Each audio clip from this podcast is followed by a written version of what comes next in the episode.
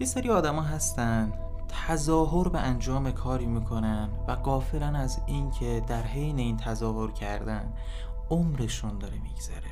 چند تا مثال براتون بزنم.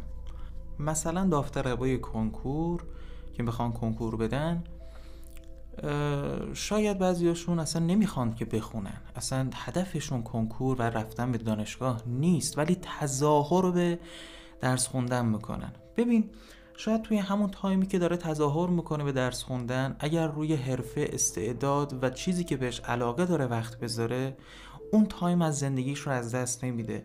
خیلی طول می‌کشه تا ما بفهمیم این عمر این لحظه هایی که داره میگذره چقدر برای ما ارزشمند بوده.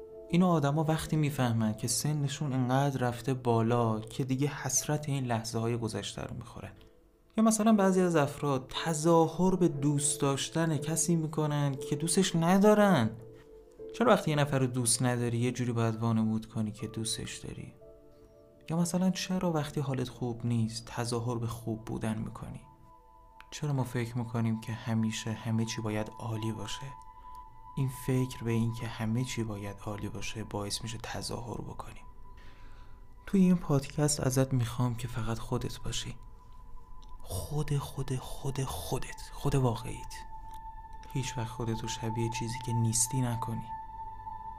خودت باش.